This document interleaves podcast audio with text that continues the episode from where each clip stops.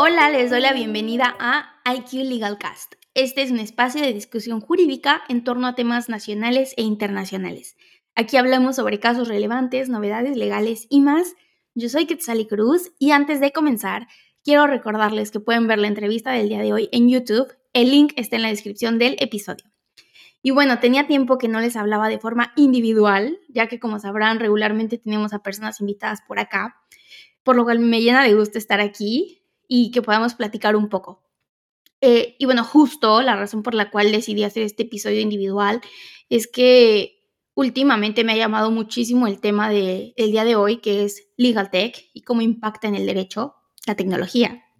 Así es que bueno, decidí contarles un poco sobre esto, ya que desde mi visión, este es en gran medida el futuro del derecho y me parece súper importante que las personas abogadas conozcamos de qué va y qué herramientas tenemos para nuestra práctica profesional.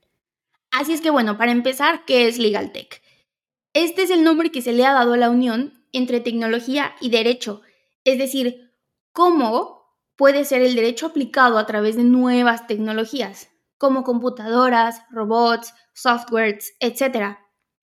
Porque en más de una ocasión, todas las personas hemos estado frente a contextos legales en los que hemos requerido de asesorías legales. Por ejemplo, al firmar contratos, al comprar o rentar el lugar en donde vivimos, una casa, un departamento, realizar gestiones bancarias como préstamos, aperturas de cuentas y bueno, los ejemplos son interminables, pero también otro escenario puede ser momentos en donde hemos requerido de asistencia legal porque tenemos problemas y no sabemos cómo solucionarlos y no conocemos nuestros derechos.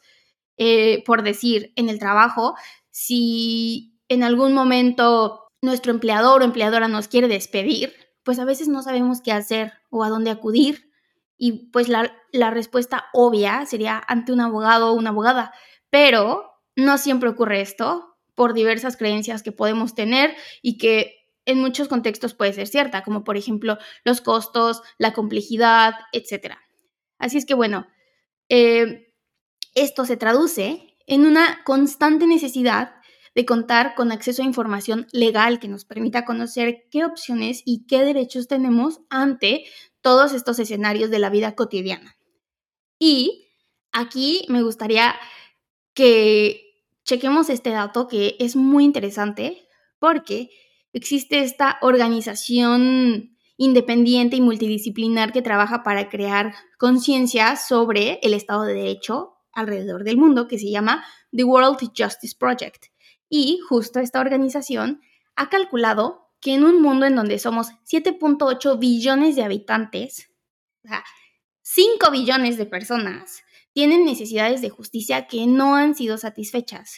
Y entre estas necesidades podemos encontrar personas que no pueden obtener justicia por temas cotidianos del día a día, pero también personas excluidas de oportunidades que brinda la ley y personas que viven en condiciones extremas de injusticia. Ahora bien, ante este panorama, la pregunta de cómo puede mejorar esto tiene una posibilidad en donde Legal Tech tiene un gran papel, ya que propone que a través del uso de la inteligencia artificial los servicios legales sean más efectivos y accesibles para las personas. ¿Cómo se ve esto? En algunos ejemplos se puede ver de la siguiente forma. Primero, imagina que tienes una consulta legal respecto de un divorcio o separación de pareja. Puedes preguntársela a un abogado robot en tu smartphone, quien te puede dar información sobre tus derechos y opciones de custodia de hijas e hijos existen algunas preguntas o casos complejos que no pueden ser simplemente resueltos por robots, ya que se requiere que abogados humanos o abogadas humanas eh, lleven a cabo este proceso mental y cognitivo, diseñen una estrategia legal, evalúen el caso, etc. Pero la idea de abogados robot es llevar a cabo tareas un tanto más mecánicas o administrativas o primarias que no necesariamente requieren de un complejo caso. Y justo yo estoy grabando este episodio en enero del 2023 y recientemente vi en las noticias, en esta semana y la semana pasada, que en febrero, en el siguiente mes, se va a llevar a cabo la primera audiencia por parte de un abogado robot aconsejando a la persona interesada. Lo que va a pasar es que esta persona va a tener eh, un smartphone literalmente en su mano y va a tener audífonos y entonces va a escuchar eh, lo que tiene que decir y lo va a repetir, o sea, va a replicar lo que le está diciendo el robot de acuerdo con lo que está sucediendo en la audiencia. Este es un experimento de una empresa que se llama Do Not Pay, que está abriendo muchísimo camino en Estados Unidos y Reino Unido en esta materia, pero bueno, habrá que ver qué tal, qué tal sale, porque pues todavía se están haciendo como diversos experimentos o se está probando para ver en qué medida sería viable o no. Pero bueno, continuando, otro ejemplo también podría ser en el área laboral. Imagínense que es fin de año y requieren conocer qué cantidad les corresponde por concepto de aguinaldo. Ahí ustedes a través de un smartphone pueden decirle a, un, eh, una aplicación, pueden preguntarle eh, cuál es la cantidad que les corresponde, cuáles son sus derechos en materia de aguinaldo. Incluso la propia computadora o el software puede hacer la cuantificación por ti sin necesidad de que un abogado humano intervenga en esta consulta. En otro contexto, en la práctica legal como tal, o sea, en el día a día de las personas abogadas, también se encuentran áreas en donde la tecnología puede ser de gran utilidad. Por ejemplo, existen empresas de legal tech que cuentan con buscadores legales que tienen todos los casos, estatutos, reglamentos, normas federales, estatales, herramientas de análisis de documentos, que encuentran los casos puntuales basados en el asunto del que se esté tratando y que lo sintetizan, haciendo que una tarea que antes tomaba horas para las personas abogadas, ahora se pueda hacer en minutos.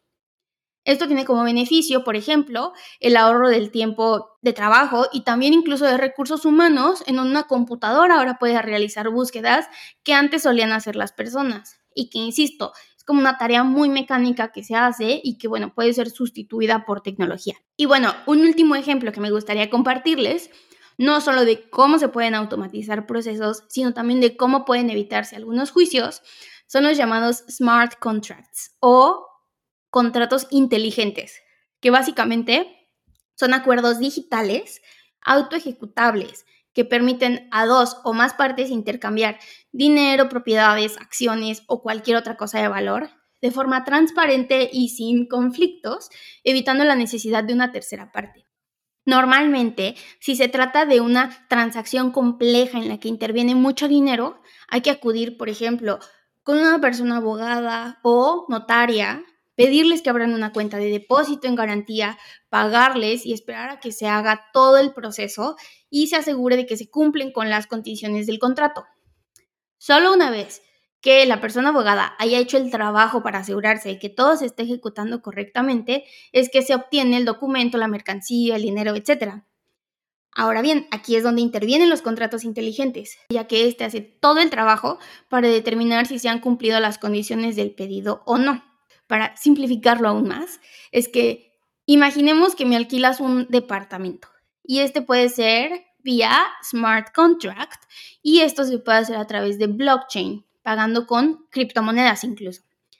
La llave digital de entrada del departamento llega en una fecha determinada, eso se acuerda en el contrato, y si la llave no llega a tiempo, la blockchain o cadena de bloques libera un reembolso y así tu dinero está seguro. Estos son algunos de los ejemplos eh, de cómo la tecnología elimina algunas tareas e incluso trabajos para crear otros nuevos y así optimizar los procesos en el mundo del trabajo y de forma particular en el mundo legal. Que bueno, todo este asunto de optimizar y llevar a cabo nuevas herramientas en el mundo del trabajo, pues no es tan nuevo de forma global, ya que como podemos recordar, desde el año 2016 ya se hablaba de la cuarta revolución industrial o la industria 4.0 en el Foro Económico Mundial, que justo se basa en esta revolución digital que representa nuevas formas en la cual la tecnología se integra en sociedades. Y esta está marcada por avances tecnológicos como robótica, inteligencia artificial, etc. Más bien, aquí la novedad es cómo esta industria 4.0 impacta en el mundo legal, porque justo uno de los puntos más relevantes es que ha sido más complejo adecuar los avances tecnológicos al mundo del derecho, porque el tipo de lenguaje, sistemas y demás características que tiene el derecho son más complejas. O sea, no ha sido tan sencillo como adecuarlo y entrenar a un robot, en este caso, a que pueda pues hacer todas estas tareas legales, justo.